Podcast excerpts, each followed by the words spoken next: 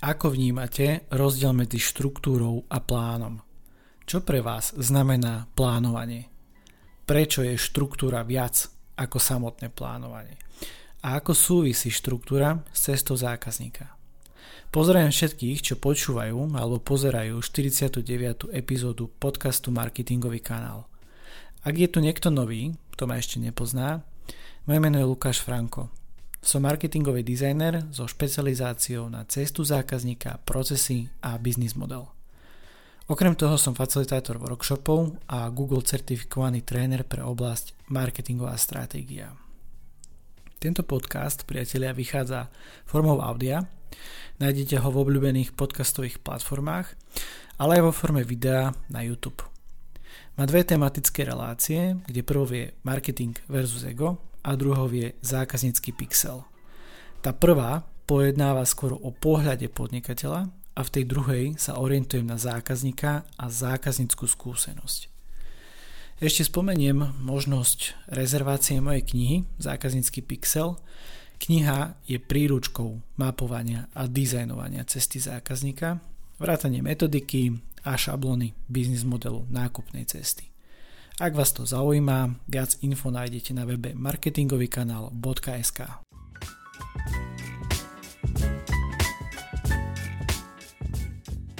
Dnes budem premýšľať o rozdieloch medzi štruktúrou a plánom. Nadviažem tak na epizódu číslo 45, ktorá bola o pružnosti, flexibilite a reakciách na zmenu. Ak ste ju ešte nepočuli, odporúčam neunikne vám základ a dnes tak môžem pokračovať s nadstavbou, lebo dnes to bude o tej nadstavbe priatelia. Prečo je štruktúra viac ako samotné plánovanie? Taká filozofická otázka. Ako vy vnímate rozdiel medzi štruktúrou, plánom či plánovaním? Čo vo vás rezonuje, keď sa povie, že plánovanie idem niečo plánovať? Hovorí sa, že mudrý generál vyhráva tak, že si pred bojom všetko dobre a poriadne spočíta. Čo na to hovoríte vy? Viete, že tradične začínam obrázkom, ktorý mi asociuje niečo k téme. Takže aj dnes som si pripravil takýto obrázok. A tento obrázok rozpráva príbeh o strašidle a neporiadku. To strašidlo je vydesené pretože okolo neho sú samé rozhádzané veci, je tu nejaký zošit, písacie potreby, zubná kevka, slnečné okuliare, hracie kocky, nejaké guličky, peračník, nejaká fľaša a tak ďalej a tak ďalej. Priatelia, z počiatku som si myslel, že toto strašidlo predstavuje ako keby nejakú úložnú tašku či kabelu, ktorej boli všetky tieto veci a niekto ich len vysypal. No potom som si uvedomil, že toto strašidlo predstavuje mňa. Nie, že by som vyzeral zle alebo škaredo, to zase nie. Ale niekedy mám strach zo všetkého okolo mňa a musí mať plán.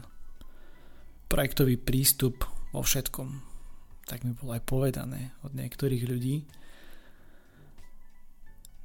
Tu však nachádza uplatnenie jedna z mojich ďalších zásad – ktorých som už tiež párkrát hovoril v týchto podcastoch. A táto konkrétna hovorí o tomto. Kľúčom je pokoj. Prinášaj poriadok do chaosu. Dnes chcem trošku tak zafilozofovať aj o sebe a o tom, čo ja a taký neporiadok, plánovanie, štruktúra. Takže poďme na to. Plán plánovanie. Opäť veľmi osobná a citlivá téma, pretože ľudia v mojom okolí vedia, ako silne som zaťažený na plánovanie. Všetko musí mať svoj poriadok a miesto. Ale je to skutočne tak? Som taký, že prehnane plánovací typ. Prečasom som o tomto začal silno pochybovať, pretože druhá stránka mojej osobnosti je rebelská a povedal by som, že až príliš spontánna Nerobí mi problém čokoľvek zmeniť v daný moment. Práve že naopak, robím to často a robím to rád. Otvorenosť.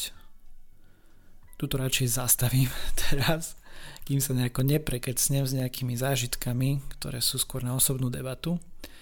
Ale ak vás to zaujíma a chcete vedieť, v čom a ako všetkom som otvorený, a aké veci som navystrájal, ale teraz skôr si myslím, že taký z tých biznisových vecí, že keď sa urobila doslova nejaká, nejaká blbosť alebo nejaký nečakaný nápad, ktorý som mal, tak ako to pomohlo či už mne v biznise, alebo klientovi v danom biznise. Ak vás to zaujíma, stačí si rezervovať termín na konzultáciu, ktorú dám vždy na konci podcastu ako možnosť a tam vám viem určite zdieľať nejaký príbeh o otvorenosti a o spontánnosti. Teraz ale uvediem príklad o práci, alebo teda o mieste na prácu. Odjak živá som nomád, aj keď nie je úplne v právom slova zmysle, no nerobí mi problém pracovať odkiaľkoľvek. To znamená kancelária, štúdio, kaviareň, park, príroda, poznáte to. Moja práca je prevažne o kreatíve, dizajnovaní, skladaní, prepájaní a nachádzaní tých takých malých detailov, ktoré potom vytvoria taký veľký ucelený obraz. Ako keď skladáte puzzle, tiež na začiatku, keď máte nejakú tisícku alebo desať tisícku, si povedete, fú, to je veľa práce. A tu, tuto možno teraz tak spontánne prerážam, alebo teraz mi ide v hlave okrem toho, čo tu vidím pred sebou napísané, čo som si pripravil nejaké poznámky, že to skladanie tých detailov je niekedy aj o tej trpezlivosti. O tom určite tiež ešte urobím nejaký podcast, pretože áno, v niektorých veciach som možno je trpezlivý, že nebavia ma až takéto úplne, že piplačky doslova, ale zase sú veci, kde mám strašne veľkú húževnatosť a veľmi veľkú trpezlivosť. Skrátka, priatelia, ak to vrátim nejako späť, som kreatívec.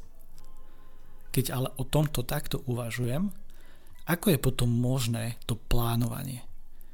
Veď je všeobecne známe, že kreatívni ľudia majú problém s disciplínou a pre nich existuje úplne iný časopriestor, iná dimenzia doslova.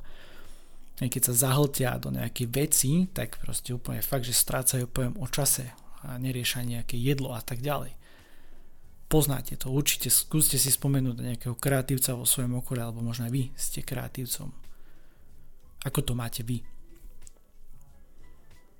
A potom, potom sa mi tlačí do otázka, prečo je štruktúra viac ako samotné plánovanie? Priatelia, štruktúra nerovná sa plán.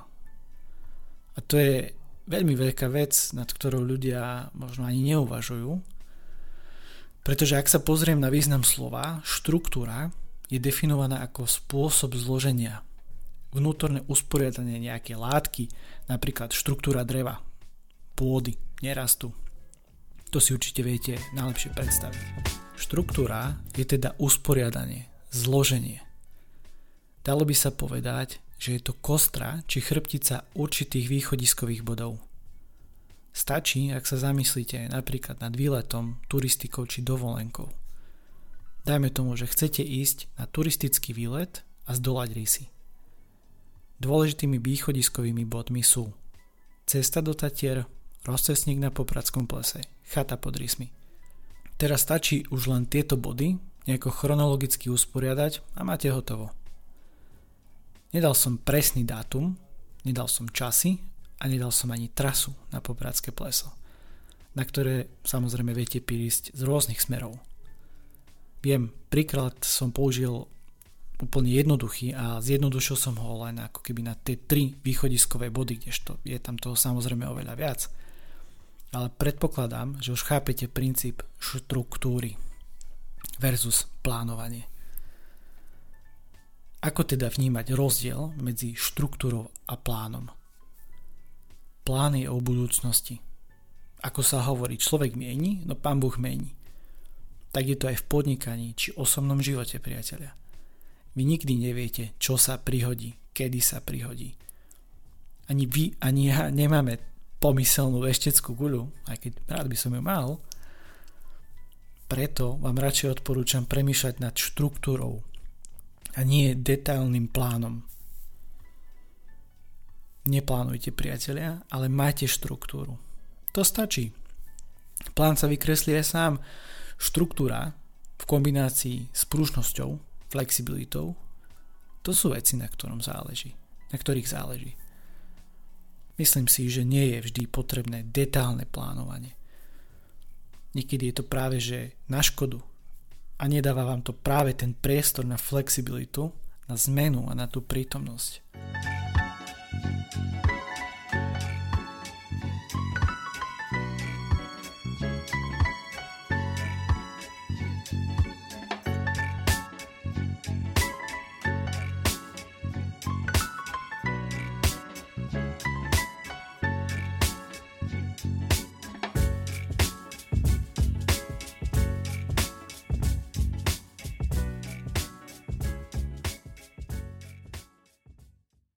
Ako súvisí štruktúra s cestou zákazníka? Doplním teda vetu, ktorú som už o sebe povedal. Skrátka som kreatívec, ale zároveň je veľký strateg, ktorý vidí niekoľko krokov dopredu. Poviete si, že zvláštna kombinácia, no to je práve jedna z mojich popredných vlastností, prečo so mnou ľudia vôbec spolupracujú. Brutálny fokus, ale zároveň zoom out pohľad, vidieť celok, chápať kontextu a mať nadhľad. Toto je veľmi dôležité. A práve o tieto veci ide pri procese mapovania a dizajnovania cesty zákazníka. Potrebujete chápať kroky zákazníka ako celok a z nadhľadu. Ale zároveň ich musíte vedieť priblížiť, pretože tá cesta k nákupu nie, nie je len tak. Ale zároveň musíte udržať prehľad v tom celom nákupnom procese proces by mal byť zhruba nejakých ideálne 10 až 12 hlavných krokov, východiskových bodov. Zvyšné kroky sú väčšinou už samotné procesy alebo subprocesy, ktoré vykresľujem formou diagramov, aby boli ľahko pochopiteľné každému v danej firme. Len tak pre info, už som vlastne robil epizódu o diagrame objednávkového procesu a nájdete ju pod číslom 31. Odporúčam určite pozrieť, nielen vypočuť, pretože vo videu zdieľam obrazovku a rozoberám konkrétne dizajnovanie toho procesu na ukážke. Týmto celým chcem povedať, že viem vytvoriť kvalitnú štruktúru, doslova chrbticu cesty vášho zákazníka a to doslovne. Keď spolu so značkami skladáme prototyp cesty, vyzerá to ako chrbtica, aj keď je to na šírku, pre tých, ktorí to pozerajú, tak je to taká šírka a ona sa vetví na, na nižšie úrovne a tak ďalej spojitosti s dnešnou úvahou ponúkam nasledujúcu výzvu. Zratajte si plusy a mínusy. Načrtnite jednostránkový biznis model, štruktúru východiskových bodov. Prvým krokom výzvy je zapísať si odpovede na nasledujúce otázky. Aký je cieľ? Čo nám to má priniesť? Kto je náš zákazník? Aké kritéria definujú úspešnosť? Prečo to chceme vôbec riešiť. Dnes som rozprával o rozdieloch medzi štruktúrou a plánom priatelia. Síce sa blížime k záveru, no mám pre vás ešte zo pár zaujímavých myšlienok, ktoré len doslova potrhnú tú hĺbku a podstatu tejto epizódy. Ešte takto ukážem znova pre divákov to strašidlo z úvodu epizódy. Priatelia, plánovanie nepatrí k príťažlivým stránkam obzvlášť ak sa bavíme o podnikaní. Ak pritom urobíte chybu, nezrátate si plusy a minusy, môže vás to bolieť. Ochudobníte sa. Ja viem, je to mimo komfortnú zónu, no práve to častokrát potrebujete. Trošku sa prekonať. No ten výsledok stojí za to, verte mi. Ale nemusíte. Vyskúšajte si to a uvidíte. Skúste niekedy otočiť to plánovanie a radšej si pripravte kvalitnú štruktúru a neplánujte. Pretože to platí vo všetkom, či je to život, či je to podnikanie, či sú to vzťahy. Neplánujte, ale majte štruktúru. To stačí. Plán sa vykreslí aj sám. Štruktúra v kombinácii s pružnosťou, teda flexibilitou, vám ukáže cestu. A najmä si budete užívať tú prítomnosť a tú silu toho celého a zrazu sa vám ukážu možno aj veci, o ktorých ste ani netušili alebo ktoré ste nevideli. Ak nemáte aspoň zo pár zachytných bodov, potom je to zmetok, je to chaos, je to neporiadok. A čo prináša? Samozrejme neistotu a niekedy doslova až paralýzu pri rozhodovaní, teda neschopnosť sa rozhodnúť a vykročiť správnym smerom. Tá štruktúra vám dovolí napredovať, hýbať sa a to je dôležité. Ja viem a opäť sa budem opakovať, je to mimo komfort, mimo, mimo vašu bublinku, to vás ale posúva priatelia. Pretože tvrdohlave pridržiavanie sa plánu a tá neochota prispôsobiť sa priaznivým okolnostiam sú nerozumné. Vy nechcete byť nerozumní, že? Ak vám dáva dnešná úvaha zmysel a chcete pomôcť so štruktúrou či plánom, aj toto môže byť predmetom 45 minútovej konzultácie, ktorú vám stále ponúkam. Prvá ide na môj účet. Poviete mi čo, ja to rozoberiem a znova poskladám, ale inak. Termín a čas si môžete vybrať na odkaze calendly.com lomitko lukas pomlčka franko prípadne mi napíšte e-mail na xyz. Túto epizódu ukončím slovami Glory Steinem. Bez skokov v predstavivosti a snívaní strácame vzrušenie z možností. Snívanie je napokon istou formou plánovania. Ďakujem za váš čas a pozornosť, priatelia.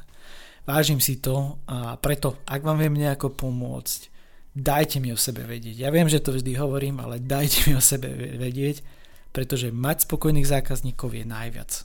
To dúfam, že sme v tomto na jednej lodi. Majte sa, ahojte, zdraví vás Lukáš Franko z podcastu Marketingový kanál.